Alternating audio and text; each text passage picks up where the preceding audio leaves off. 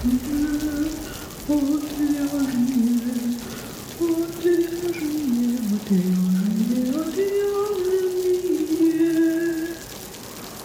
шоу «Отвяжные». Привет, в эфире «Отвяжные» — разговорно-образовательный подкаст о вязании. Я Марина. А, меня зовут Екатерина Горш. И сегодня мы поговорим о производстве пряжи с точки зрения экологии. У нас в гостях Екатерина Горш. Это амбассадор придения, автор книги о придении «Придение для всех». Я уже три раза подряд сказала слово «придение». Вот. Но на самом деле, да, Екатерина занимается тем, чтобы внести придение в массы. А, также она начала свое, свой осознанный путь в текстиле именно с точки зрения экологии, а, поэтому у нее действительно уже больше четырех, да, или сколько лет? Или это еще дальше? А где это дальше? Это было, началось до придения. Книга вышла в 2017 году, получается, это было, ну, задолго до этого. Короче, мы выяснили, что это больше пяти лет, да, наверное, даже больше.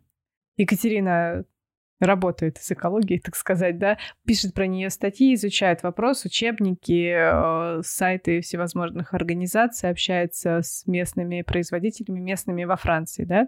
Я так понимаю. Больше во Франции, да. Угу. Вот. Ну и, собственно, она с нами поделится некоторыми очевидными и не очень очевидными фактами. А пока мы не начали, я, как обычно, вам напоминаю заходить на наш сайт, покупать открытки, описания, вообще поддерживайте. И, ребят, у вас э, два дня будет с выхода подкаста. Uh, у нас розыгрыш. Если вы что-то у нас купите, то вы будете участвовать в розыгрыше журнала «Волокно» и uh, сертификата на 1000 рублей в магазин «Хобби Идея». В этом магазине, кстати, всегда какие-то ништяки есть от нас. Так что смотрите в описании к выпуску промокоды и да, и пользуйтесь этим. И еще важно, да, кстати, а, до конца сентября также у нас э, на сайте можно сделать предзаказ на наш новый мерч. Это мешочки и сумки, промо... не промо-сумки, шоперы они называются, да, с классными иллюстрациями, которые специально для нас э, были сделаны, э, с овцонком, да, кто давно слушает наш подкаст, помнит такого персонажа, как овцонок. Так вот, мы его нарисовали. И герб наш э, мы тоже нарисовали. Это все можно сделать, купить у нас на сайте, так что заходите, там у нас э, сшиты вручную мешочки, да, не на производстве, на большом, а вот это вот все ручной раскрой, шитье ручками, да, ну, на швейной машинке, конечно. И шелкографию буду делать я сама в домашних условиях, поэтому супер крутая штука получается, я всем рекомендую зайти и хотя бы посмотреть. Ладно, возвращаемся. Возвращаемся к экологии, да, прорекламировали покупать кучу штук, а теперь можно возвратиться, вернуться к вопросу экологии. Катя, расскажи, пожалуйста, сама своими словами о себе, почему можно тебя слушать на эту тему, почему можно тебе верить? А, Неожиданный вопрос, да.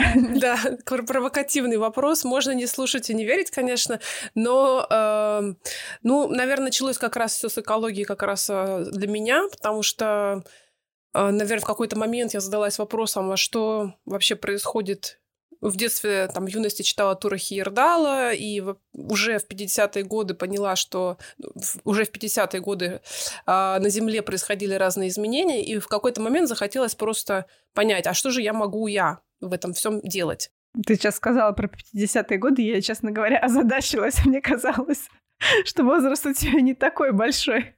Как 50-е годы. Ну да, так получилось несуразно. В общем, у Тура Хирдала написано про вот эти острова а, в Тихом Атлантическом океане, острова мусора уже вот тогда. И Ого. поэтому, да, поэтому меня это очень удивило. Я подумала, что, наверное, все таки надо что-то делать. И я подумала, что же сделать могу я?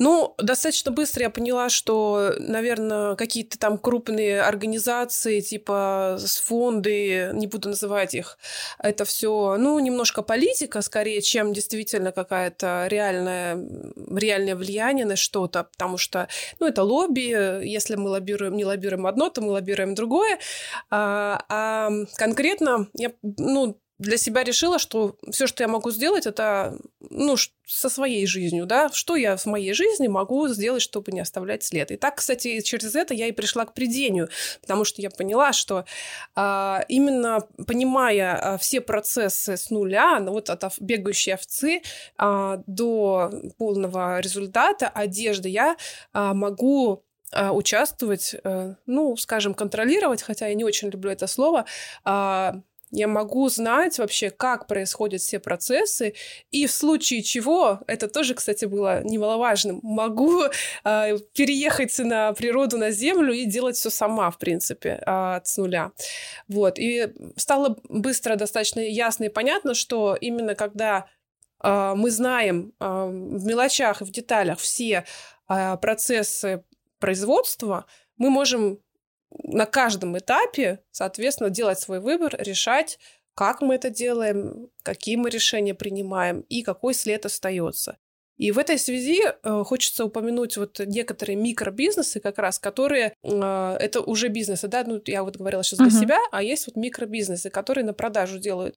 Когда э, задача стоит такая, что если это ферма, да, у которой есть овцы, есть продукт, который они продают, а, чтобы количество овец и количество земли а, было таким, пропорциональным друг другу, чтобы э, данное количество овец оставляло такой след, который сам себя ну, компостирует, утилизирует э, в воздухе, в природе, э, на земле э, в течение годового цикла.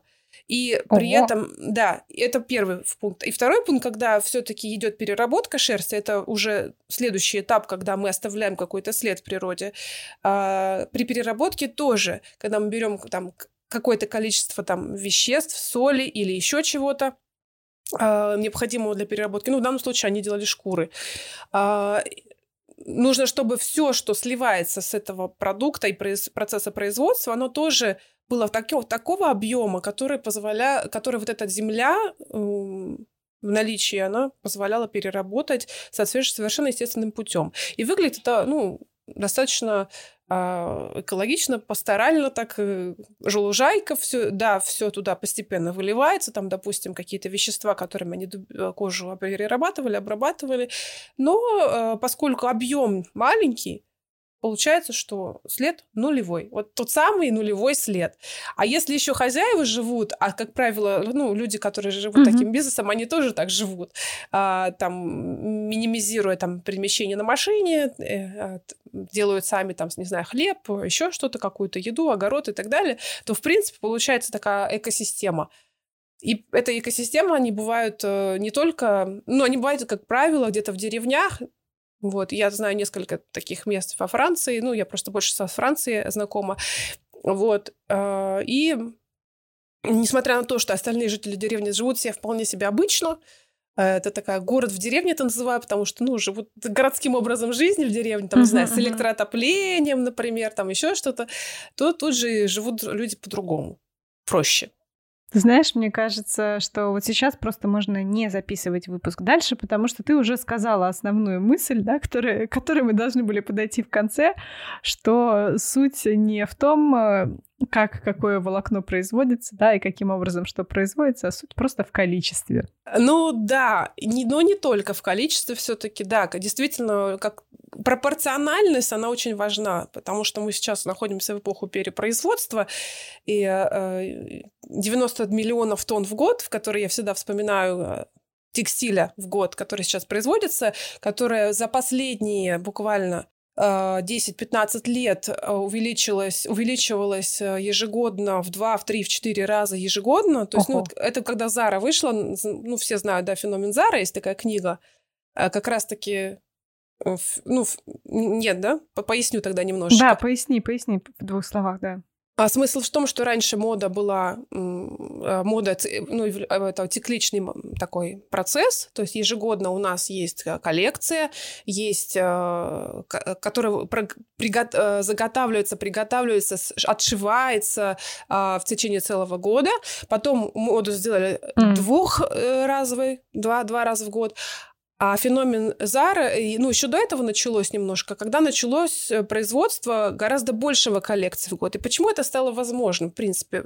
Технологически это стало возможным, потому что мы перестали идти за натуральными естественными циклами. Естественный цикл, вот овца, э, подстригли ее, да, вот с этого угу. начинается цикл, он обнуляется, и э, целый год нужно, чтобы она вырастила эта шерсть. Это первый год. Дальше нужно от 6 месяцев до года, но, как правило, из-за всяких логистических проблем это минимум год, а иногда два, чтобы это все переработать в ткань и потом это, из этого сделать коллекцию.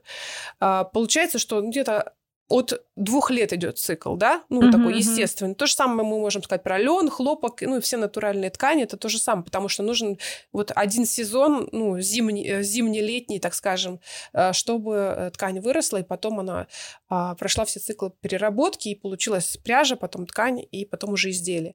И с этой, значит, синтетической историей получается синтетическая, искусственная. Мы перепрыгиваем через все натуральные, естественные циклы и делаем все, что хотим.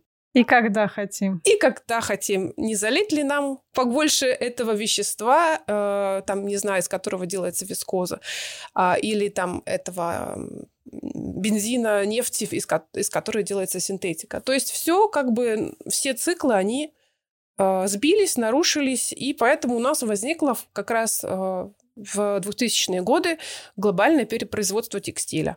Вот. Угу. Так, давай вернемся к нашей структуре, потому что слушать тебя можно долго и интересно. И в этом как бы я уже не сомневаюсь.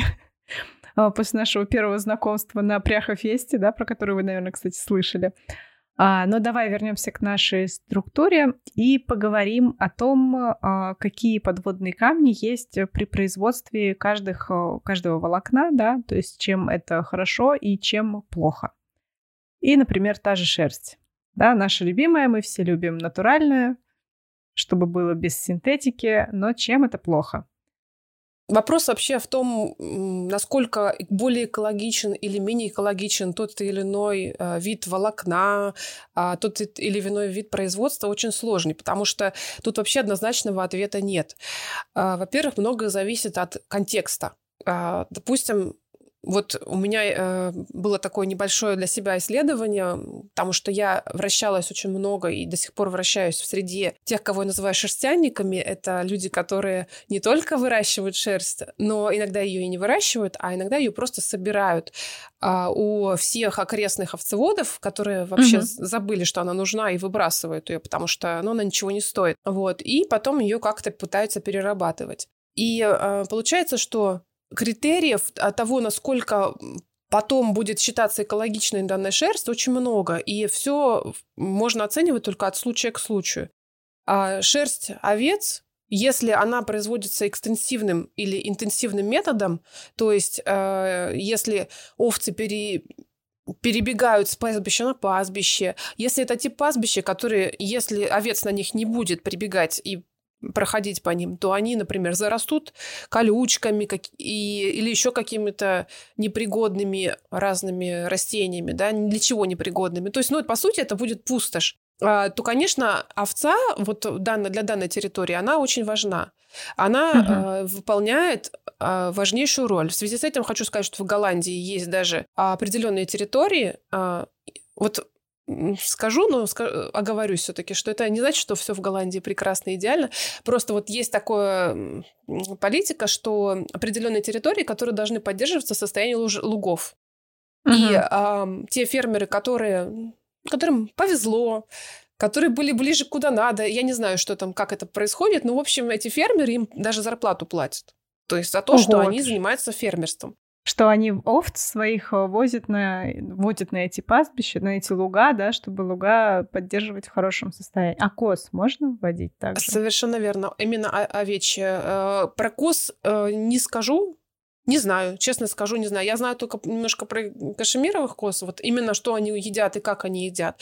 Но в данном случае, поскольку в Голландии традиционное выращивание овцеводства текселей, это такая мясошерстная порода, то там, э, как правило, это именно тексили, то есть это овца такая неприхотливая для данной территории, а, и которая э, как раз-таки поддерживает это все в нужном состоянии. Вот, то есть получается, что э, уже ну, на этом этапе мы имеем необходимость даже в овце, да, Угу. А следующий момент это уже э, ну, сама стрижка. Ну, стрижка, в принципе, это просто стригальный пункт, он никаких моментов там особо не вызывает.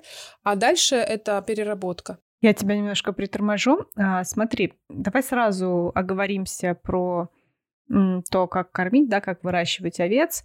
А, но тут же, если у нас нет подобных пастбищ, да, и если овцы все время, грубо говоря, кормятся на какой-то ограниченной территории, которая им недостаточно, до какого состояния они могут довести эту землю?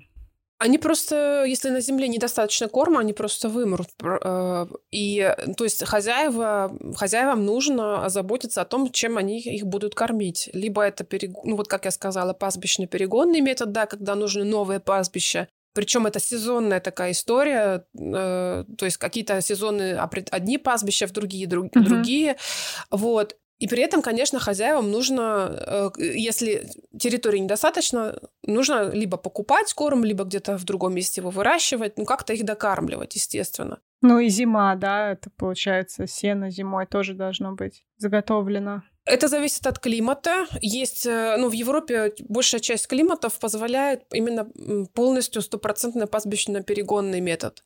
Ого. Если овца, да, если овца адаптирована к этой данной территории, вот особенность как раз европейского овцеводства исторически состояла в том, что, особенно французского, а, что а, для каждого микро, для каждой микротерритории земли во Франции исторически народным способом была выведена своя порода овец.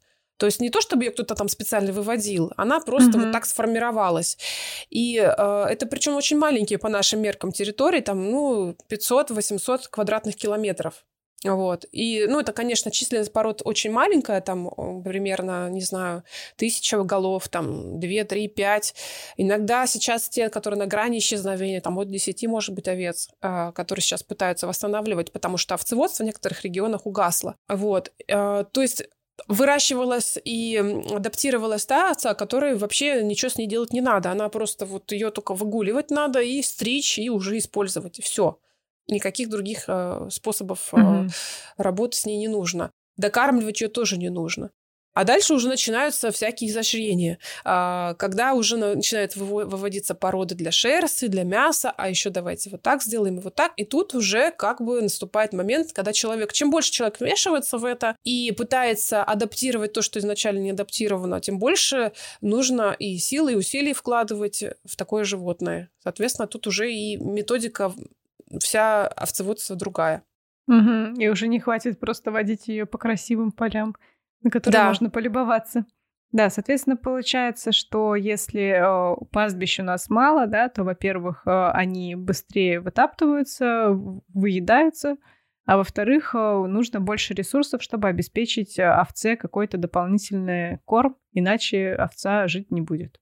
Да, да, совершенно верно. То есть нужно ее докармливать.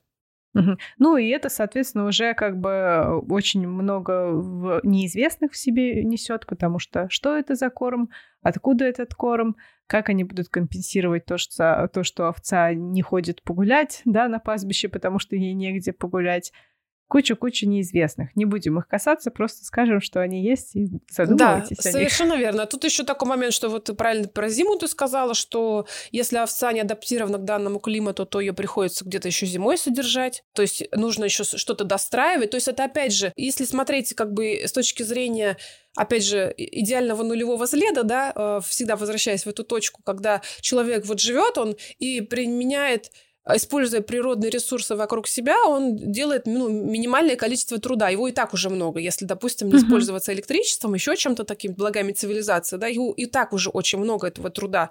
Вот, поэтому если не надо строить ангары, вот эти вот загоны и так далее, то это вообще идеальная ситуация когда э, овца, она и зимой тоже прекрасно выживает, не то что выживает, прекрасно проживает на этой территории. То есть это идеально. Понятно, что это не для нашего климата, у нас в любом случае необходимость есть в, э, в каких-то постройках, в любом случае, в любом варианте, но тоже, опять же, в зависимости от адаптированности, от климата, от влажности, от э, насколько э, территория заболоченная, да, нужен, и так далее, тоже есть породы, которые более-менее адаптированы каждому региону.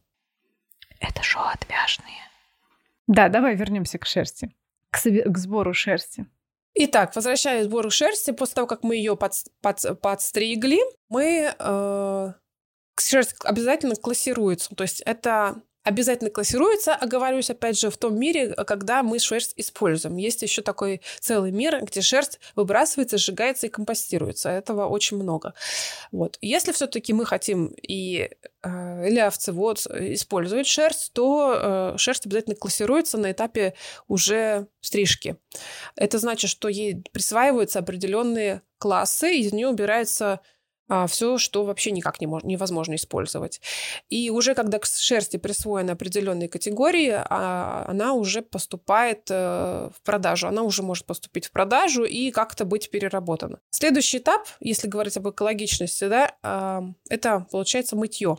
Подожди, но у нас э, еще тогда на этапе классировки, то есть это тоже ресурсы, которые будут затрачены на ну, руки, которые это будут делать. Да, обязательно, конечно, нужно. Да, это рабочая и... сила. да. да. Это помимо того, что те руки, которые будут это все делать, просто физически стричь, э, приводить овец в порядок и так далее, помимо того, что всего того, что делать вообще овцевод в течение года, да, а тут еще такой момент, что огромная проблема сегодня это нехватка знаний и вообще людей, которые понимают, как это делать. И вот эта цепочка вся овцеводческая, она давно уже нарушена. То есть если до, в досинтетические времена да, были а, люди, которые приезжали, забирали шерсть, и они, угу. пере, они постоянно обучали это обучение проходило у овцеводов, ну, из поколения в поколение, там по-разному у разных, в разных ферм происходило. То есть люди, в принципе, знали, как классировать шерсть. То сегодня, с чем мы столкнулись последние там 30-40 лет, это, ну, в Европе это начиная с 80-х годов, ну, у нас, в принципе, немножко попозже, у нас вообще немножко другая ситуация. А, то, что люди, ну, забыли про это, они просто, ну, не знали. Одно время перестали шерсть собирать и перестали это знание эти передаваться, и либо забыли, либо не знали. То есть сейчас чтобы вернуться вообще к этой точке, когда, в принципе, овцевод понимает, что он может ее продать, что это вообще стоит того, вот эта вот работа классировки. Не просто постричь и выбросить, это одно, да, а именно заниматься этим, то есть организовать стригальный пункт правильно, все, все процессы там наладить, э, отклассировать, знать, что кто-то за ней приедет, или самому куда-то ее вести. Это тоже бензин, да, это тоже, ну, uh-huh, это uh-huh. тоже время. Э, то есть я знаю, у меня, к сожалению, соседи есть овцеводы, которые шерсть выбрасывают, потому что они выращивают, причем органик шерсть, органик мясо, вот, и разбирается в шерсти, и это мериносы причем, да, но, к сожалению, ресурса нет на это. Вот если там кто-нибудь приедет сам и все сделает, все организует, поставит это все на рельсы, uh Да ради бога, хоть бесплатно забирайте. Он даже готов, ну, если ему еще деньги дадут, он будет рад, конечно, ему их не хватает всегда. Но как бы сам он не может, он один. Вот, mm-hmm. и э, этим всем заниматься. А классировка это важно, потому что это разделяет шерсть по, шерсть э, по качеству, и, соответственно, а, более тонкая, более мягкая шерсть, э, это будет дороже стоить. Да. Вот. А если мы ничего не будем классировать, мы просто получаем одну большую кучу грубой шерсти, если потом кто-то будет с этим работать. Ну, грубый или не грубый, мы не знаем. Мы получаем э, кота в мешке, что я называю. То есть это, ну, нечто, не, некоторая масса, которой мы не знаем, что там. И мало кто из э, закупщиков, заготовителей шерсти будет э, покупать вот такое. Э, ну, mm, конечно, вот сейчас... Вот. Сейчас была ситуация, что были те, кто при, приезжали и говорили, а я вам там ну, за бесценок, в общем, это скупали. И потом уже на своих э, там в своих там помещениях уже опять обратно это все открывать нужно и заново разбирать, где одно руно, где другое, потому что руно классируется по одиночке, то есть одно руно берется и вот uh-huh. его классируют. Дальше следующее. нельзя взять вот так общую массу и проклассировать. Нет, там нужно разбирать именно по руну, потому что убирается всегда клюнкер, это задняя часть, там, где а, экскременты и так далее, убирается так, там не, передняя не часть и так, так далее. подробно. Вот. да, Хорошо. Вот. А то мы не успеем. Вот, в общем, да. Получается, что если шерсть не классирована, она стоит бесценок или ничего не стоит. Угу. Если шерсть классирована, угу. и тем более, если там есть какая-то, ну, какая-то хорошая категория качества, то это уже другие, другая ценность. Угу. Хорошо, возвращаемся к мытью. Вот, это следующий этап у нас мытье.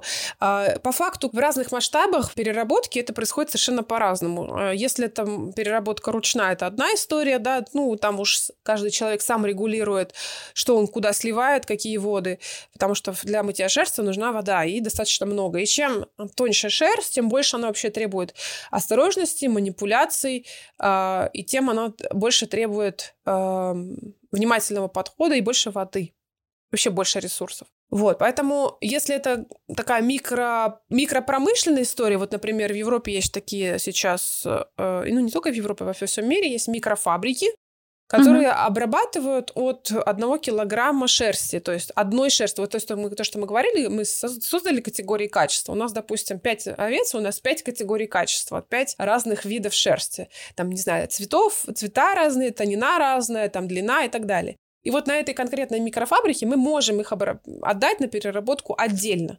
Все остальное, начиная там от большего количества, там фабрики будут перерабатывать объемами. То есть это будет, нам придется всю нашу прекрасную разную шерсть смешать и сдать на фабрику весь объем. Угу. Соответственно, технология подготовки к шерсти, подготовки заготовки шерсти совершенно разная. На микрофабриках они, как правило, позиционируются, ну, там достаточно дорогое это все удовольствие, все это переработать.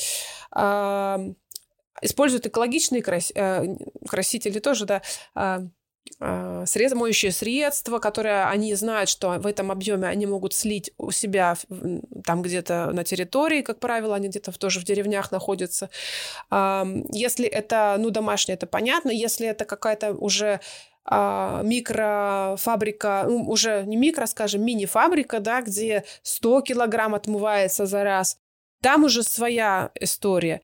Вообще, если честно, ну, что касается Франции, у нас осталось одна-две вообще помывочных э, шерстомойки, на которые все молятся, потому что если их не будет, то не будет ничего. И Потому что, ну, реально негде уже будет мыть шерсть, а если ее негде будет мыть, то вообще дальше все встанет. И кардочесание, и производство пряжи. Ты имеешь в виду э, именно шерстомойки, которые в маленьких масштабах или промышленные? Э, микро. Ну, это э, не микро, это уже мини-масштаб, это от 50 килограмм где-то до тонны. Вот такой у них объем они берут. То есть один лот шерсти может быть от 500 килограмм до тонны где-то. Вот, от 50 килограмм до тонны. Вот. Поэтому э, как они работают? Там все как-то вот э, наладан дышит, прямо скажем. Это все старинное оборудование, как, либо середина 20 века, либо еще старше. Где-то что-то, может быть, второй половины 20 века докупалось. И все это работает еще кое-как. Э,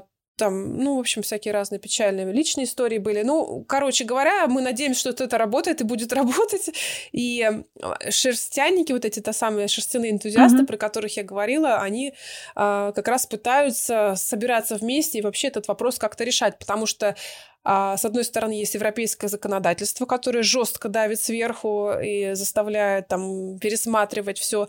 С другой стороны, есть другие интересы. Это защита локальных всяких штук, переработочных э, цехов там и так далее, которые понимают, что это вот э, э, во Франции есть такой э, лейбл, называется предприятие живого наследия.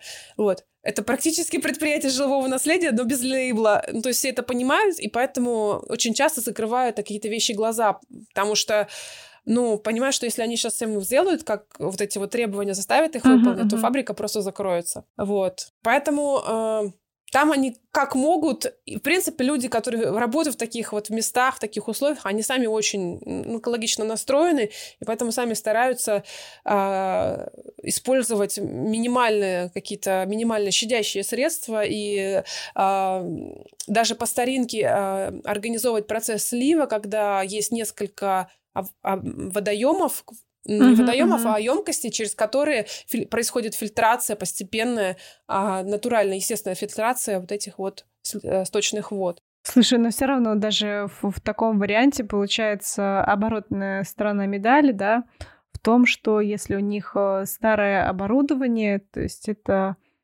довольно энергоемкое оборудование, скорее всего. Да, Конечно, оно и энергоемкое, и оно э, э, воды много требует, но дело в том, что шерстяная промышленность сегодня, она стоит на такой стадии на такой стадии, благодаря, опять же, вспомним Зару э, и все вот это наши истории синтетические, что она работает на последних как бы uh-huh, издыхании. Uh-huh. Вся. Вот, например, вся пряжа, которую мы имеем в России, ну, наверное, практически вся, за некоторым исключением, это, скорее всего, итальянская пряжа, а, которая из маленьких итальянских городов промышленных, где раньше каждая фабрика, там были десятки фабрик в этих городах, и каждая фабрика где-то могла переработать до 10 тонн в день то сейчас э, очень много фабрик этих, они закрыты и заброшены, потому что ну, у нас значительно снизилась синтетика и с вискозой, и со всеми этими историями производства шерсти. И шерсти стало намного меньше, в принципе, потому что овцеводство тоже пришло в упадок, кстати, ну, тоже по этой причине. И, э, соответственно, и потребитель тоже его приучили к тому, что шерсть сложная в потреблении. Она сложная, она сложная. Валяется там еще что-то, еще что-то. Да. Слушай, ну на самом деле, да, как бы это все понятно, что мы спешим, да, жизнь движется, и действительно производство шерсти, оно а, не только, не производство, а в принципе шерсть, да, она не только сложна в, в использовании, потому что все-таки это другой подход, это а, более бережная стирка, более бережная сушка, хранение, эксплуатация та же, да, тоже более бережная. А, и сюда еще добавляется долгий цикл производства, очень много ресурсов, да, которые нужны, чтобы это использовать. И если, с одной стороны, это хорошо, да, потому что это останавливает, это тормозит перепроизводство, да, это стимулирует э, остановиться, задуматься, замедлиться, да, не покупать лишнюю вещь, а беречь то, что у тебя есть. И когда у тебя есть э, альтернатива получить что-то быстро, ну, естественно, ты будешь э, оставлять вот это все шерстяное. Ну, хорошо, что держится хоть так. Это шоу отвяжные.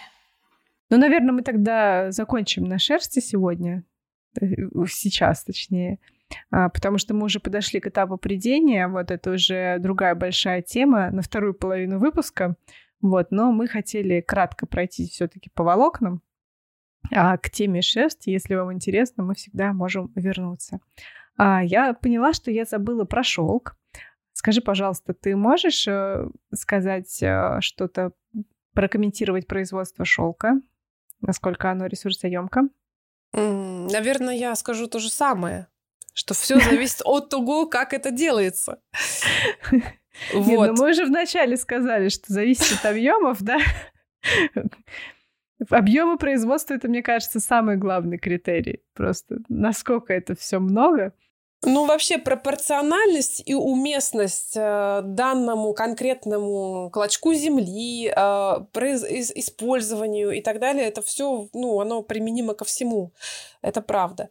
Что касается шелка, там обычно говорят о том, что есть э, шелк, когда убивает бабочек, и шелк, когда не убивает бабочек. Вот. А, но когда дело в том, что э, обычно забывают сказать, что когда их не убивают, это, конечно, очень гуманно, но бабочки убиваются вокруг тогда, то есть их надо чем-то кормить.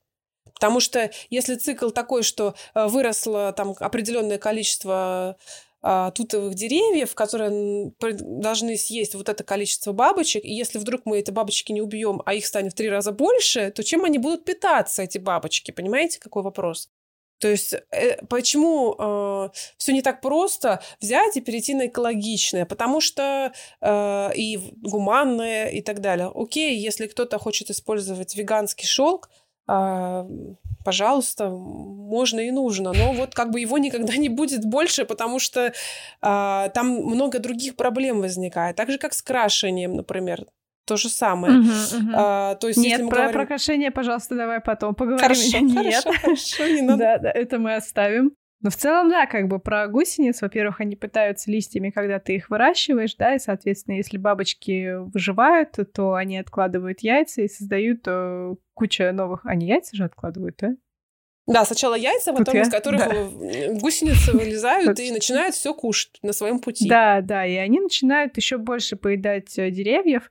Ну и э, то, что из того, что я немножко подсмотрела на шелковые фабрики в Узбекистане, а, обеспечить гусениц едой, ну, это действительно проблема. То есть обеспечить э, достаточным количеством листьев, Вот, ну и дальше это у нас получается снова вода, да, когда мы варим, а, они варят, точнее, всех эти, все эти коконы.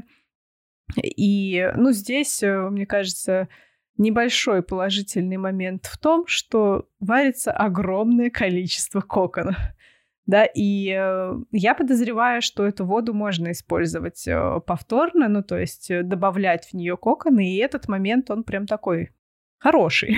Да, для, для, если сравнивать шелк и шерсть, с одной стороны, да, для шерсти нужно гораздо больше воды, и особенно для той шерсти, которую мы сейчас все любим, потому что мы все сейчас заточены а, на мягкость. Э, чем тоньше шерсть, тем больше нужно воды угу. для переработки. И, в принципе, тем сложнее, ну, нужно организовывать процессы овцеводства. Вот. А для шелка меньше. Но что хочу сказать про шелк, я всегда люблю это говорить, потому что это как-то выходит из мейнстрима, потому что я шелк не люблю. За что я его не люблю? За то, что он а, по сравнению с шерстью гораздо больше, быстрее изнашивается. Угу. Это вообще невыносимо быстро, потому что когда я ношу пальто 6 лет, а шелковая, плотная, из плотнейшего толстого шелка подкладка на второй год уже начинает терять э, какой-то внешний вид. Поэтому для меня шелк вот, вот есть, э, так же, как и тонкорунные э, виды шерсти, вот есть у них определенное использование – ну, пусть это будет нижнее белье в жарких странах. Вот, да, хорошо. Есть у, не, у шерсти тонкорунной тоже использование. Это шерсть близко к телу.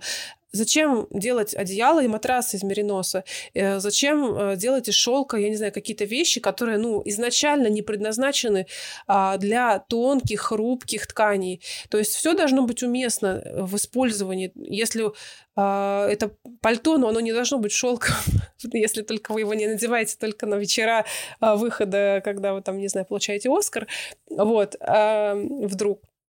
Поэтому как бы тут все неоднозначно в том плане, что у нас э, наступила какая-то эпоха э, во-первых, люби, любви к всему тонкому, нежному и мягкому, но при этом есть, нет понимания, что все уместно в своем использовании, в своем направлении, в своем, в своем как бы ключе. Потому что вот шерсть, из нее, из шерсти лучше всего пальто, и не, оно не должно быть мериносовым. Да, хорошо, это мягко трогать, но вы же не трогаете все время свое пальто, например, да? Ну просто как бы, если это, если мы говорим об экологичности, то, наверное, стоит задуматься о том, что э, если она важна для человека, то надо думать о том, какие виды шерсти используются для того или иного вида э, изделия и какие виды волокна вообще используются для того иного вида изделия. И если волокно изначально вот оно такое тонкое, хрупкое, нежное, то, соответственно, такое использование должно быть. И тогда оно будет служить долго верой и правдой. Это, кстати, очень интересный момент. Ну, то есть э, тут вопрос э, Вопрос волокна — это вопрос э, статуса, да, вопрос нежности волокна. То есть если ты можешь э, себе позволить э, шелковое пальто, ну, значит, просто у тебя есть деньги, чтобы позволить себе шелковое пальто каждый год, да, там, раз в два года. Ну, и это, как обычно, жертва статуса ради экологичности. Вот. Или наоборот. Есть же люди, которые, наоборот, показывают, что они могут... У них такой статус, что они могут себе позволить носить дранные футболки. Сейчас это тоже работает.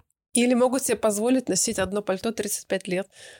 Да, И да, оно, да. кстати, не теряет внешнего вида. Да-да-да, и заплатки еще на него ставить, да, и ботинки тоже одни. А, кто понял, тот понял, да, наши намеки неоднозначные. А, ладно, давай тогда перейдем к, к воротишке, так сказать, шелка, да, к искусственным волокнам. А, во-первых, нужно сказать, что искусственные волокна — это волокна, которые, а, скажет Катя сейчас, да, которые были созданы из э, имеющихся, ну, в общем, не добытые, не срезанные совцит и так далее, да, или не размотаны скоконных шелкопрядов, то есть это то, что у нас э, есть в мире, но оно искусственно превращено в волокно. А интересная с вискозой штука в том, что человек, э, конечно, когда начал, вообще, когда начала вся эта история промышленности, промышленности производства, и это как раз 19 век, когда перестали, ну, до этого все росло на то, чтобы увеличить объем и количество, просто механизировав все процессы, а тут еще на волокно замахнулись, получается. А на волокно замахнулись почему? Потому что наблюдали как раз за тем, что делает а, тутовый шелкопряд, что это гусеничка, угу. она перерабатывает а, целлюлозу, получается, какую-то древесину, листики, и с помощью своего желудочного сока делает mm. а, вот это вот а, волокно. И вот таким образом человек начал а как бы нам вот эту древесину-то взять, и с чем бы нам ее так смешать, чтобы у нас получилось то же самое? Вот, и вот, соответственно, уже в 20 веке стали производить вискозу и угу. делать из нее волокно. А, опять же, человек контролирует природу и делает все как она. Ничего нового не придумано. Поэтому, в общем, что касается вискозы, у меня к ней очень сложные отношения. С одной стороны, я понимаю, что это все-таки натуральное волокно искусств, э, искусственного происхождения, то есть оно вырабатывается mm-hmm. искусственным путем с помощью всяких там химических кашиц и так далее. Но с другой стороны, не, нельзя отрицать, что вискоза очень легкая, прочная ткань. И mm-hmm. э, если взять какую-то не знаю, вискозную. Бывает, что я бывает, что ношу вискозу, потому что, ну, вот мне попадается что-то удачное из вискозы, и я знаю, что это долго проносится, в принципе, это удобно, это дышит. Я, ну, использую вискозу, при этом я, ну, в кавычках, в скобках знаю, что это в, в производстве, в плане производства это не самая экологичная история, потому что, ну, изначально это вот это использование химических растворов, которые потом тоже куда-то сливаются и мы не знаем, никто не знает, что происходит в текстильной промышленности. Вот что печально, что а, да, есть законодательство, но там тоже есть лобби, да, есть какие-то запреты, да, даже есть сертификаты, все эти органик и так далее. Ну, если интересно, про сертификаты вообще можно очень интересную и неочевидную мысль потом сказать. Вот. Но все равно а, даже производители сегодня, я э, как-то слушала крупного исследователя ну, уровне тексти... в текстиле, в текстильной промышленности, которые в лабораториях вообще изобретают и изучают новые виды волокон. И она сказала такую вещь. Самое главное, говорит, что мы не можем говорить об экологичности сегодня, потому что мы вообще не знаем, а сейчас очень много новых волокон создается прямо в промышленности напрямую. Uh-huh, Они там uh-huh. что-то взялись, изобрели, потестировали, о, нормально о, мягко, поехали, ты дышишь тысяча метров, ты дышишь, не тысяча метров, тысяча километров, и, а потом это все где-нибудь H&M или Zara куда-то выбрасывает, и мы не знаем, что с этим будет, и мы не знаем, как это перерабатывать. Она сама это сказала, мы не знаем, что с этим будет дальше. Вот, э, никто за этим не следит, к сожалению. Если начать вообще копаться в сертификатах, во всех этих, этих вопросах, угу. э, там очень много чего не учитывается. Как... А вот это вещество вот с этим отреагировало, а что оно дает в итоге? И как это будет, э, э, как это можно отфильтровать? А можно ли вообще это отфильтровать? Вот этот микропластик, э, история микропластика, она же тоже внезапно возникла, потому что и стали уже последствия находить в морях и океанах. А изначально никто не знал, что это даст микропластик. Вот это вот виды ткани, новые синтетические ткани, микрофибры, вот эта вся история. И все это происходит вот немножко хаотично. Ну, не то, что немножко, а очень хаотично, потому что, ну, как бы вот капитал, экономика, э, производство, перепроизводство и все такое. И в том числе мода. Так, давай немножко тогда э, завершим вискозу, потому что э, она у нас, соответственно, при производстве это деревья, да, у нас э, страдают все-таки. А мне, кстати, интересно, насколько нужно много деревьев, да, для одного свитера. Ты когда-нибудь э, встречала какие-нибудь э, сравнения по километражу пряжи? По вискозе не встречала, если честно. Нет, не встречала. Вот именно по объемам нет, даже не знаю. Ну, а то, что она стала безумно популярной, и, ну, вот, ну, начиная с истории про моды и перепроизводство, и, и там очень много вискозы. Угу. И про то, что там куда-то же вырубающиеся вот эти все леса идут, э, понятно, что есть деревообрабатывающая промышленность, но все таки э, куда-то они деваются, и бамбуки все, и все-все вот, вот эти вот э, деревья. Ну, то есть я, если честно, я цифрами не владею, не знаю. Угу. Ну, тут, кстати, тоже вопрос про вырубку деревьев, да, что это может быть и не так плохо, если взамен посадили новые леса, да, то есть, а если... А, это очень интересный вопрос и спорный. Есть такой товарищ, если надо, ты это вырежешь, а, Павел Павшков у нас русский такой исследователь, который как раз очень много говорит о том, что Если посадили взамен, это ничего не значит. Почему? Потому что вырубаются, как правило, древние леса, которые имеют угу. а, очень важную роль в экосистеме вообще всей планеты. И при, даже при вырастании потом здесь, э, там, через 50 лет новых лесов, ситуация не восстанавливается. То есть нужны сотни лет, чтобы эта ситуация восстановилась а по именно древним лесам. Я сейчас, на самом деле, от балды цифры сказала. Я еще его книгу не читала, а у него книга вышла на эту тему. Он сейчас пишет. И, э, может быть, цифры не надо говорить. Ну, в общем, короче говоря, если нормально сказать, ситуация такая, что если деревья высаживают обратно, то это совсем не тот микроклимат и не, тот, не та экосистема, которая существовала с уже посаженными, и даже не посаженными, а выросшими натуральным естественным способом э, лесами. Слушай, ну да, это другой, но как бы это лучше, чем ничего скажем Согласна. Так. Но если у нас потребность в таком объеме текстиля, вот в чем дело. Я, как, если нам надо, да, я не против. Но нам же не очень-то надо. Мы как бы просто это тупо потом выбрасываем и сжигаем. Так, так, все, я, я тебя останавливаю. Я знаю, что сейчас начнется, так? Нет, нет, я все. Сейчас нас мы увлечемся, я зацеплюсь. Хорошо. Э, давай продолжим про синтетические волокна. Нет, подожди, про вискозы мы еще не сказали, что помимо вырубки лесов, да, а, это еще и достаточно большое количество воды, которое используется при производстве. То есть оно, а, ты, кстати, знаешь, это больше, чем для шерсти или сравнимые какие-то количества? Я думаю, что это какие-то сравнимые количества. Но пока у нас по воде лидирует только шелк. Ладно, я такой свой рейтинг немножко составляю по каким-то параметрам непонятным. А, и дальше у нас э, синтетические волокна, да, полиамиды, которые из нефти создаются. Да, что тут плохого? Ну, тут, собственно говоря, просто то, что это синтез нефти, то есть, опять же, нужна нефть, и само, само производство тоже, опять же, никто не знает, э, как оно организовано, да, опять же, есть сертификация, есть проверки и так далее, но все мы знаем, как они проходят. И это такая тем... для меня это такая темная лошадка. И помимо того, что это не очень, э, как правило, комфортно вообще в принципе носить синтетику. Ну, смотря какие ситуации, иногда я предпочту синтетику. Ну, возможно, да. А, хотя я нет. Ну, это я. Я не спорю. Вот. И э, тот объем синтетика, который сейчас производится, а, то количество вообще, а, когда она проникла в те сферы и в те виды даже изделий, которые изначально никогда не были синтетическими, там вообще синтетики не было. Ну, я сейчас говорю о нижнем белье, например, да, или там mm-hmm. о носочной всякой истории. А, то если просто в общем сказать, то по тому, насколько загрязняющими являются сами производства. Дальше, насколько вообще долго утилизируется а, синтетическая пряжа, волокно, а, ткань, изделия, которые поносили, и оно, кстати, почему-то удивительным образом крепкая синтетика изнашивается очень быстро сейчас. Почему-то вот все носки берут и изнашиваются. Не знаю почему. Вот. У меня есть, кстати, носки, которые и называю это тайные носки. Тайна, великая тайна носков. У меня есть носки из какой-то Зары, которым 15 лет, и которые я носила вообще дома целыми днями, и они не, не выносились. Я не знаю, что это. Они шерстяные. Mm, я ничего интересно. не могу понять. Мне там такое настолько тонкая нитка, что я не знаю, что кто там вообще. Вот. В общем, я к тому, что сейчас даже, даже изделия из синтетики ну, не, не прочные и те, очень быстро теряют внешний вид.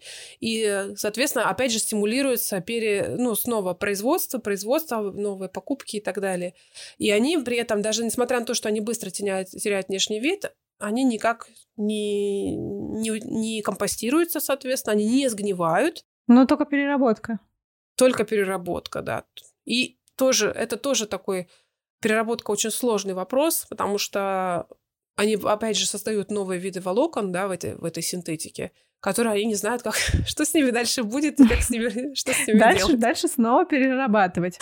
А, про синтетику у меня, кстати, еще такой вопрос, ну да, по, по поводу того, что она быстро теряет э, внешний вид. А, чисто мое размышление, не, не в том ли проблема, что мы неправильно ее эксплуатируем? То есть это какие-то, возможно, повышенные температуры, да, которые разрушают э, волокна и, соответственно, быстрее приводят в негодность вещь. Да, может быть, это, конечно, играет роль. Согласна, что когда мы все вместе стираем, там, например, да, это да.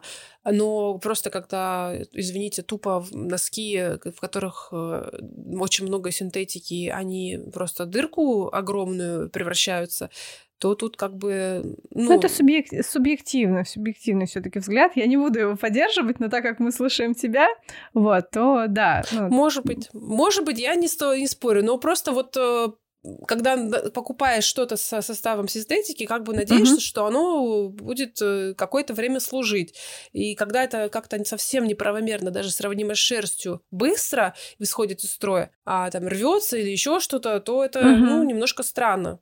Ну, uh-huh, тут как uh-huh. бы причина, мне кажется, не в, не в том, что э, даже не в эксплуатации, а, а в том, что ну, я не знаю, есть такой известный фильм, называется «Купить, выбросить, купить», где рассказывается про формулы, которые используют э, производители, что там рассказывается эта история, что раньше капроновые колготки, они служили вечно, и поскольку а, производители да, никогда Но не они могли... толще были, блин. А, ну, даже толстые сегодня не служат вечно. А, ну, нет. Поменялись все формулы. Ну, ну, я согласна, что, конечно, все производство упрощается, чтобы гораздо менее долговечными вещи становились. И это касается не только текстиля, это касается вообще всех вещей. Да, да ну, есть такая тенденция, что чтобы стимулировать э, покупки, да, что они действительно ухудшаются. Но про колготки Ну, я, наверное, имела в виду тонкие, поспорю. смотря что, тонкие капроновые, которые телесные, ну, как бы, когда они тонкие, они, да, Ну, тонкие, да, конечно, они быстро рвутся, но, в общем, ну, я встречала хорошие, которые у меня действительно долго прожили, особенно если они такие плотненькие, цветные, то вообще без проблем. Да, а, такие, а, ну, да, согласна. Я думаю, что, знаешь, может быть, даже вопрос э, не к самой синтетике, а к дешевой синтетике. Вот, то есть э, такой еще момент. Но сегодня еще такая ситуация сложная, что иногда дешево можно купить вот те самые вечные носки, которые я купила за копейки. А можно купить дешево что-то классное, качественное, и дорого что-то никакое. Вот. Ну, тут, да, тут у нас получается дешево а, не относительно конечной рыночной цены, да, а дешево то, сколько это стоило производителю. Согласна. Так. К сожалению, цена перестала быть критерием покупки качества. Хотя очень бы да, хотелось. Да. Даже если это синтетика, если купить, и чтобы она служила долго, было бы проще. Прямо скажем. Да. Давай мы э, еще поговорим немножко о растительных волокнах, а, про хлопок э, и лен с коноплей. Да, про хлопок э, и так всем давно известно, что это ужасно много воды и так далее. Вот, э, если хочешь что-то про него еще добавить, то добавь, пожалуйста. Я, наверное, только скобочку добавлю неочевидную, что да, хлопок ужасно много воды, но все опять же упирается в, в то, э, в объемы производства и насколько данная культура э, адаптирована к той местности, в которой ее пытаются вообще выращивать. Ведь изначально хлопок выращивался в очень э, сырых землях в Америке. Угу. А, там очень большая влажность, э, такая достаточно болотистая местность, и он выращивался вполне себе комфортненько, без всяких э, лишних добавлений, потому что просто у людей не было такого ресурса чем-то это поливать дополнительно. А, э, это был, как правило, цветной хлопок такой, а, там всякий желтенький, зелененький и так далее. А уже потом, когда промышленность подхватила, и начала э, это эксплуатировать в других масштабах, и уже давайте, а давайте мы из пустыни сделаем хлопковые плантации. И вот это вот все привело к тому, что мы сейчас э, считаем, что хлопок это не экологично. Ну, то есть э, это не совсем так. Нельзя не от одно волокно, так сказать, а это все зависит от конкретных а, метода производства. И, кстати, к органическому хлопку я отношусь ровно так же. Это не от того, что он его там просертифицировали, он стал лучше. Для меня вообще, ну, опять же, вопрос сертификатов такой очень э, деликатный.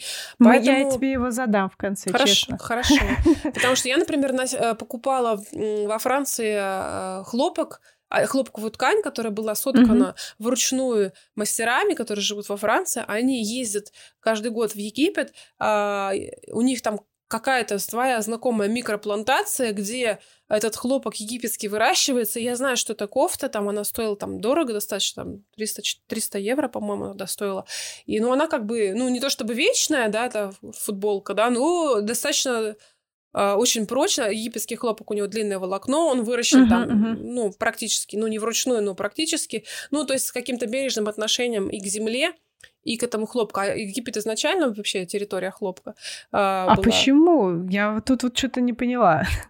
Если хлопок, хлопку нужно воды, почему он в Египте? А там есть территории, которые как раз-таки орошались. Заболоченные? Да, да, хорошие, да. Рядом с Нилом, да? Да, то есть не везде, не весь Египет. Это вот конкретно, опять же, конкретно локальная такая история. И хлопок это локальное. Когда мы все локальное переводим в глобальное, а давайте вырастим мериноса в Москве или альпаку в Сочи. Ну, условно, да? То есть это все начинает, все вот, ага, начинает возникать сложности. И также с хлопком, ну, в принципе. Так, та же параллель э, с овцами, да, которые, ты говорила, выращивались, э, э, не пытались делать какие-то особые шер... свойства шерсти, свойства мяса, а просто выращивали ту овцу, которая хорошо будет выживать в текущих условиях, да. Ну и то, то же самое с хлопком, да, да, когда ты не пытаешься вырастить обязательно хлопок именно здесь, а наоборот ищешь хорошее место, которое будет подходить у тебя Если... есть место, и ты решаешь, что ты с ним делаешь. Да, да, да. У тебя есть место, и ты решаешь, что вот здесь э, будет оно такое классное болото, надо растить хлопок. Это шоу отвяжные. Давай про лен с коноплей. Это такая альтернатива хлопку. Согласна ли ты с этим, что это хорошая альтернатива хлопку, или есть опять-таки какие-то подводные камни? А, ну да, в принципе, лёный конопля хорошая альтернатива клопку. Единственное, что, ну, пальну это гораздо более дорогостоящая история для промышленности, поэтому его меньше. А, пальну, э, по, скорее по конопле хотела бы сказать такую тоже неочевидную вещь, наверное, что нужно понимать, что сегодня конопля жестко регламентирована международным законодательством. И те виды конопли, которые мы имели, человечество имело раньше, ну, в какие, когда это было стихийно, так скажем, да, а, то там было два вида растений, мужское и женское. И а, собиралось это все вручную, в разные периоды. То есть, когда в одном поле все перемешано, люди вручную собирали отдельно коноплю, отдельно лен. И в разные, там, с интервалом в несколько дней это делалось, потому что у них созревание разное. Когда пришла промышленная история в коноплю, то, естественно, надо было все унифицировать, и создан был гибрид. А, плюс еще это гибрид, который выведен, чтобы там, не дай бог, не было всяких а, веселительных веществ. Вот, поэтому э, получается, что это гибрид, и этот гибрид контролируется, то есть он производится, поскольку это не два растения, они сами не, восп... не воспроизводятся, эти гибриды, и их производят очень крупные э, корпорации, Монсанто, вот, она имеет контроль над всем, всей коноплей сегодня. Вот, других как бы видов конопли, насколько мне известно, а, выращивать, которые можно было бы выращивать, и за которые вам не прилетит из полиции штраф, а, нельзя. Вот, поэтому их нет. Угу. Вот, есть там виды у них отдельные для э, зерна, э, то есть, ну, там делают конопляное масло, вот эта вся история. Есть отдельные виды для конопли. Нужно сказать еще, что в Европе а, во многих странах утрачено было, ну, в западноевропейских, это Англия, ой, да, Англия, Франция, а, утрачено было оборудование для переработки. Если взять, например, 50-е, там, 60-е, 70-е годы, очень много было и выращивали льна, во Франции и перерабатывали тут же на месте, uh-huh, то uh-huh. сейчас я знаю, что пару лет назад родилась инициатива такая же, вот как в шерстяниках, и родилась такая же инициатива в льне. И они очень бодренько начали, прям сразу они так давай на промышленность.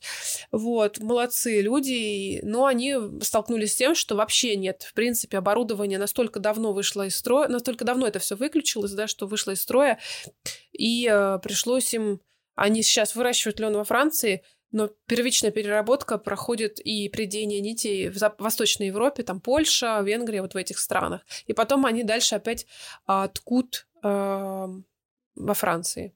То есть, ну, как бы вот в такой французский лен. Слушай, а по использованию воды, да, потому что я знаю, что тот же лен, его нужно вымачивать после того, как э, собирают э, растения, так это можно назвать. Кстати, у нас, э, я думаю, что будет э, через какое-то время выпуск про выращивание льна в домашних условиях. Да, надеюсь, что все хорошо, и он будет. И нам подробно расскажет об этом всем человек, который сам уже пять лет выращивает лен. А Кроме вымачивания конопли, кстати, это нужно тоже, наверное, да? Да, да, у них Да, потому что стебли жесткие, да, и все-таки нужно с ними что-то делать. Ну и дальше это довольно длительный процесс а, размягчения и растрепывания этого всего. И это, я так понимаю, нужно именно оборудование, которое будет работать на электричестве, потому что руками все это делать нереально. Да, это такая сложная многоэтапная переработка у льна и у конопли, очень до 12-15 этапов. А, плюс и там надо знать, что есть разные сорта конопли текстильные, именно в текстильной уже отрасли есть текстильные разные виды сорта, а, и что Сегодня, насколько мне известно, я могу ошибаться, но мне неизвестно, чтобы сегодня вернули э, знания и э, чтобы сегодня снова могли выращивать настолько тонкий текстильный лен и текстильную коноплю, как это было э, пару веков назад. А, то есть пару веков назад было, мне рассказывали, что провод... было белейший, а, чистейший, тончайший батист из конопли и из льна. А сейчас как бы практически нигде такое, во-первых, и лен не выращивается, и конопля такая не выращивается, и вообще, скорее всего, утрачены это. Угу. По- пока что это утрачено и э, не, не вернулось. И еще один интересный момент с льном и коноплей, что э, такая штука, что поскольку это оба, оба растения относятся к глубинным волокнам, никаким способом, кроме э, сложного лабораторного анализа под микроскопом, их отличить нельзя уже в виде... Да ладно. Никак вообще. Вообще никак. Прикольно. Когда очень... Просто я очень часто встречаю такие штуки, что мне говорят. Вот это желтенькое, это конопля. Или там вот это скручено в правую сторону, значит, это лен, а вот это в левую. То есть много разных бывает, э, ну, таких, э, может быть, э, какие-то частные случаи были как бы переведены в общее, но когда проводились исследования, я пару лет назад делала целую серию небольших сторис в Инстаграме, потому что я, я уже это знала, но тут я опять это нашла, в музее текстиля, в музее, в морском музее в Нормандии была выставка по конопле именно для использования конопли в море, потому что конопля есть такая, такая особенность, что она очень э, не, невосприимчива к гриб, грибку. Еще mm-hmm. э, лучше выдерживает вот эту вот все не, непогоду, э, сырость и так далее. И поэтому для конопли... канатов, да? Канаты, э, эти паруса и вся вообще морская, э, морское дело, оно было связано именно с коноплей. Э, и, ну, там тоже разные сорта для канатов, для веревок, для разных типов для этих, как они называются? Парус. Парусов. Да, парусов. Для парусов. У меня французские слова иногда внутри звучат, и я прям это... Короче, для парусов. Слушай, слушай, а я так понимаю, что это даже из э, одного растения, то есть там все равно получается какая-то часть волокон будет помягче, да, а какая-то часть волокон будет более жесткая. Да, там э, как бы само растение, ну, это, наверное, потом вам лучше расскажет э, человек, который этим занимается, но изначально там есть то, что называется костра, это вот это, или костра, есть, короче, одна часть. Вот, да. это, короче, такие растительные остатки, которые просто э, можно либо выбросить, либо скомпостировать. Я не знаю, может, как-то есть какой-то способ их использования. А дальше уже волокнистая часть внутри, которая как раз после вымачивания и э, вот этой ферментации э, начинает который уже можно использовать после этого. И там э, уже, если даже это какая-то хорошая текстильное волокно, то даже среди вот этого волокна можно э, в разных этапах от прочесывания выделить разные угу, сорт, да, сортности. Да, да, да. да. Это не значит, что из любого волокна можно там самое тонкое получить. Нет, все равно это еще от сорта ну, зависит. Ну, просто все равно есть тоже какая-то классировка, да, ну, да. то есть, э, но она определяется не так, как это с руном овцы, да, когда ты разделяешь глазами в зависимости от части овцы, а именно механическим, так сказать, способом, да, да. отделяется. На разных этапах. И вот э, просто договорю, что в этом музее uh-huh. э, я купила каталог этой выставки, и там очень четко прям целая история про это написана, что они замучились понимать, что и что, и когда они обратились уже в, университет, э, и в университете они тоже задумались, тактильный университет, и они поняли, что, в принципе, только лабораторный анализ э, позволяет вообще отличить конопля это или не конопля, это лен. То есть как бы можно продавать сейчас лен по цене конопли без проблем. Абсолютно, абсолютно, без проблем. Конопля, потому что в разы дороже. А вот я тоже всегда на это смотрю и э, диву даюсь. И, и, и, и куплю-ка я лучше лен на всякий случай. По крайней мере, будет не так обидно, если это окажется конопля. Слушай, а лен, получается, он не так э, устойчив к грибку, как конопля, да? То есть... Да, считается, что именно конопля более устойчива uh-huh. Вот, э, к грибку и гниению и влажности. Когда я знакомилась с коноплей через экологические ткани, э, ребята просто делали и привозили э, экологические сертифицированные ткани, у них было очень много конопли, ну там ну, скорее всего, это реально была конопля, потому что там вся, вся цепочка, все люди, мы друг друга, ну, они все друг друга знали просто с нуля. Вот. Там были те, кто выращивал эту коноплю? Ну, это из Китая, выращивалась она в Китае, но в Китае там тоже это контролировал человек, которого все знали, поэтому... А, ну тогда он, хорошо. Да, это свой был. Вот, там он говорил как раз, что они продавали эту коноплю, она такая для уличного использования, то есть можно было делать какие-то навесы из нее, там она очень плотная была ткань, вот, потому что как раз она вот меньше гниет и не, и э, не покрывается плесенью очень долго в сырых регионах. Вот. Интересно теперь попробовать, э, как же выглядит конопля, но я никогда не узнаю, что это конопля. А, я думаю, что мы закончим большой блок именно по типам волокон, потому что времени уже много, а, но нельзя э, коротко не сказать именно про окрашивание пряжи, да, и, и про красители. А, давай, чтобы быть э, такими короткими, мы скажем корот... Еще раз я скажу слово короткий. А, мы озвучим мысль про эко-красители, да, потому что зачастую бытует мнение, что эко-красители — это хорошо, да, но я знаю, что у Кати есть что сказать по этому поводу, поэтому давай затронем эко-красители и будем двигаться к завершению. Хорошо. Да, тут можно, в принципе, очень кратко сказать вообще, что такое эко. Это очень субъективно, и эм, это, это эко-кожа, например, что то такое. Ну, как бы, то есть сейчас это вообще ничего не значит. Вот. А если все таки говорить о том, что, как правило, среди красителей выделяются те, которые считаются более экологичными, менее более экологичными, ну, как бы считаются природные красители, то есть всякие разные растения и минералы и животные, ну, насекомые, правильно будем говорить, вот, и э, грибы и так далее. И есть э, так называемые химические красители, э, которые считаются обычно менее экологичными. Тут два момента. Среди химических...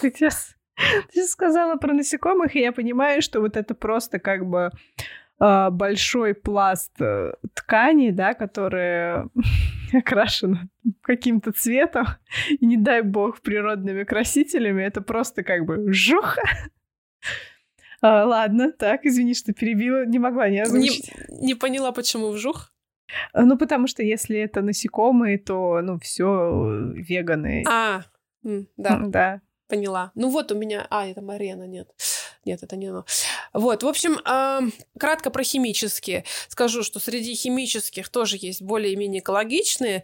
А, э, шерсть, для примера, для шерсти, как правило, используются так называемые кислотные красители. А, они считаются более экологичными, они используются в быту. Вот именно их продают а, обычно для всех людей, которые дома красят или просто вручную красят пряжу. А, эти красители, среди них тоже есть разные производители, в том числе есть те, которые сертифицированы а, по системе органик. Вот.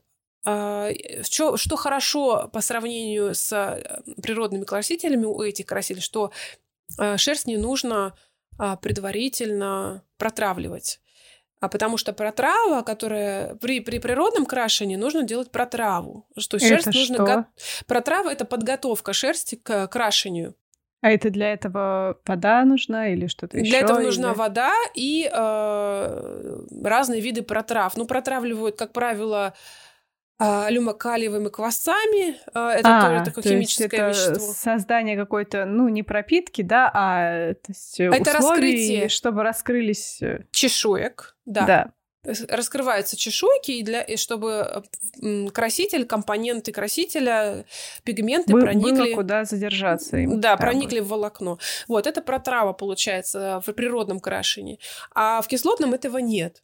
Кислотном просто mm-hmm. есть краситель, и если вы правильно используете свой краситель, то вы его используете под ноль. То есть он весь уходит, э, правильно ну, замешиваете объемы, он весь уходит в шерсть, закрепляется в ней, и у вас остается в итоге только что? У вас остается, ну, само производство красителя, да, это тоже вопрос к производителю, и какого производителя вы выберете.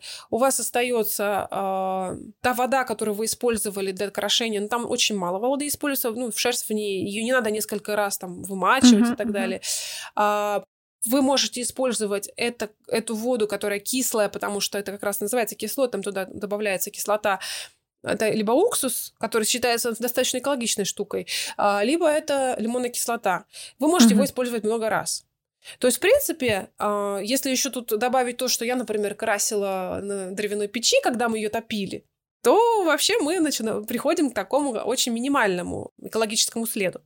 Вот. И, значит, придем быстренько скажем про природные красители. Как правило, считается, что они более экологичны, потому что там вот нет этой химической краски. Но, опять же, здесь мы должны использовать разные виды протрав. Да, исторически люди находили эти протравы где-то вокруг себя, там, а это все было просто. И, опять же, мы возвращаемся к вопросу объемов. Потому что, когда а, люди, знакомые мне, пытались а, ввести природное крашение а, в ткани, которое производится промышленным способом, а очень быстро посчитали, что надо столько красителя и столько протравы, что мы тут же теряем вообще весь интерес, вообще и экологичность этого. То есть диспропорциональность настолько велика, угу. что природность э, вообще не имеет никакого смысла, потому что тут же у нас нужно столько этой химии, а вырастить этот краситель тоже непросто, как бы, да, его надо где-то найти, а он еще должен вырасти в определенных условиях, потому что а, если он вырос не в тех условиях, то там пигменты не образуются, или они образуются слабые. Плюс это еще всякая неоднозначность по цвету. Да, кустарно а, сегодня есть в мире несколько красильщиков, и мне довелось удалось там поучиться, которые могут воспроизводить цвет а, из года в год, потому что из года в год а, растение может иметь разный а, объем красителей. И, например, при добавлении одного и того же объема вы можете получать разный цвет. А, но вот есть э, профессионалы, которые умеют это делать. Второй момент, что а, вопрос большой очень, насколько они неустойчивы к свету и к, к стирке. Если это правильный э, природный краситель, тот, который изначально исторически всегда использовался для природного красителя, то есть э, ну, профессионалами, да, то он прекрасно вообще как на уровне химии держится. Если же это какая-то экспериментаторская ерунда, хочется сказать, но я не хочу никого обидеть. Просто очень много этого сейчас. Ну, когда... просто, просто эксперименты покрасить да. чем-то новым. Да, да, чем-то, что красит, в принципе, но это, конечно, может не выдержать э, испытание временем, светом и так далее. То есть э, изначально, в принципе, природные красители достаточно прочные, крепкие и устойчивые. Да, если вы повесите это на солнце, так любой краситель не выдержит. Мало что выдержит, в принципе. Э, угу. Воздействие прямых солнечных лучей. А, но как бы мне кажется, что природные красители при правильном подходе, они достаточно хорошо а, выдерживают испытания временем и водой. У меня вопрос, во-первых, про протравливание, да, то есть э, это вода, куда мы добавляем э, алюминий, да, я про... Алюмокалиевые квасцы. Квасцы. Угу. А, эту воду потом, соответственно, если ее много, то это уже плохо, да, если ее мало, то сойдет тоже, как э, меня учила вот э, люди, у которых я училась, они опять тоже использовали эту воду несколько раз. Только mm. они э, химическим путем измеряли содержание квасцов в воде, то есть после того, как ты вытащил шерсть, часть ушла mm-hmm. как бы в шерсть. Вот. И, ну, добавляли необходимое количество. И то есть эта вода много-много раз использовалась для там 20, 30, 100 килограмм. А потом она выливается, они выливали прямо в огород, но они знали, какие растения любят это конкретную тип mm. вещества. Вот. Ага, ну то есть это как бы все в целом допустимо. Да, да. растворялось и выливалось, да. Ну, угу. это микропроизводство, опять же. А закрепление? То есть там какое-то закрепление особое нужно? Нет, получается закрепление у природных растителей только благодаря тому, что вот они э, раскрываются при квасцах, а дальше уже нет закрепления. Ну, угу. сам зависит от цвет, цвета по-разному, но в основном нет. А у, эм, получается, кислотных красителей, наоборот, э, нет никакого, никакой протравы, но зато в конце нужна кислота. Угу, ну, чтобы закрепить, да. Но да. Кислота да. это уксус, э, лимонная кислота, то есть да. это не так страшно. Да. Хорошо. Я обещала тебя в конце спросить про сертификаты, поэтому можно, но кратко. Да. Про сертификаты просто нужно сказать такую вещь, что зачастую мы считаем, что ну, вообще считается, что вот это сертифицировано, значит, все, все проверено, все прекрасно, все, все ок. А, тут нужно понимать, что любая сертификация, она создает ограниченный какой-то объем критериев. И для того, чтобы, в принципе, это было реально производить, а мы же говорим, э, сертификация, она всегда существует для каких-то больших объемов, потому что, ну, просто uh-huh. сама сертификация, она дорогостоящая. Поэтому, э, чтобы реально было производить, там она просто играет с варьированием каких-то критериев. Вот э, если вы очень сильно заточены на то, чтобы было сертифицировано, зайдите в этот сертификат, найдите его и посмотрите очень детально, о чем вообще речь и вы увидите, что вот это допустимо в таких объемах, вот это вот, ну да, вот это вот нельзя, ок. ну потому что мы заменяем вот это вот этим, которое тоже как бы э, имеет какое-то последствие, но немножко другое. Но это допустимо, потому что в законодательстве вот это можно, а это нельзя. Но это не значит, что то, что можно, оно лучше, чем то, что нельзя. Просто то есть... законодательство еще не догадалось. Да, да, или оно не догадалось. И второй момент со сертификацией, который нужно понимать, это то, что любое микропроизводство не будет сертифицироваться. Потому что это да. огромные деньги. И это не значит, что микропроизводство, оно не э, экологично. Поэтому экологично в любом случае все, что маленькое, э, кустарное, э, и э, есть прямой контакт между производителем, создателем чего-то и тем, кто покупает. Тогда можно расспросить, посмотреть в глаза, приехать посмотреть, как это все делается. Вообще обычно это люди очень открытые. И тогда уже как бы мы понимаем, да, здесь все клево. Вот. Слушай, ну это да, наверное, такая основная мысль, и я даже не буду повторять, как я хотела пройтись по всем э, типам волокон, да, и рассказать, какие у них есть подводные камни. Э, в принципе, действительно, если это все в микромасштабах, да, и даже если это будет э, синтетика, и ее не будет производиться много, э, мне кажется, что это все допустимо и э, в целом обосновано. Вот. И кроме масштабов, да, а, разумность выбора места, да, где это будет э, производиться.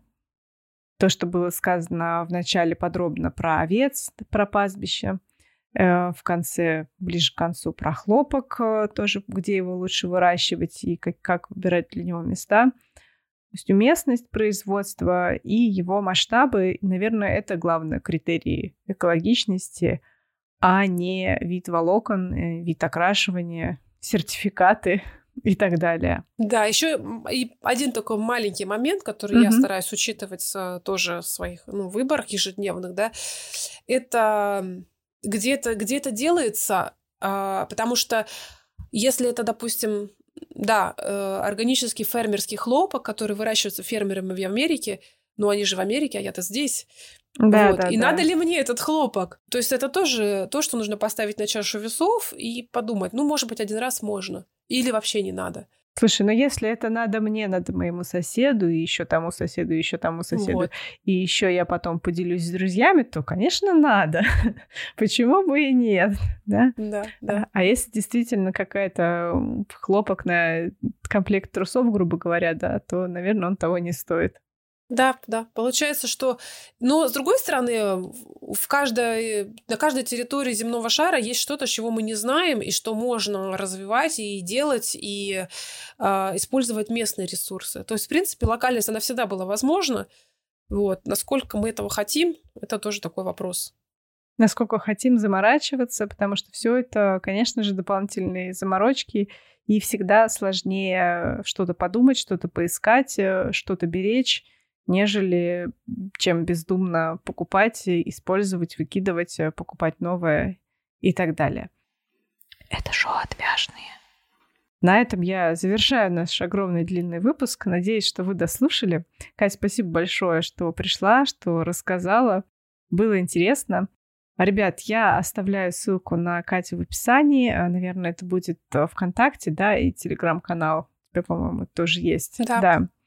А, заходите, подписывайтесь, э, задавайте ей вопросы. Она знает много всего полезного. Сейчас, мне кажется, уже меньше стало каких-то статей, да, и это чаще именно какие-то личные э, не то что встречи, личные лекции на разных мероприятиях.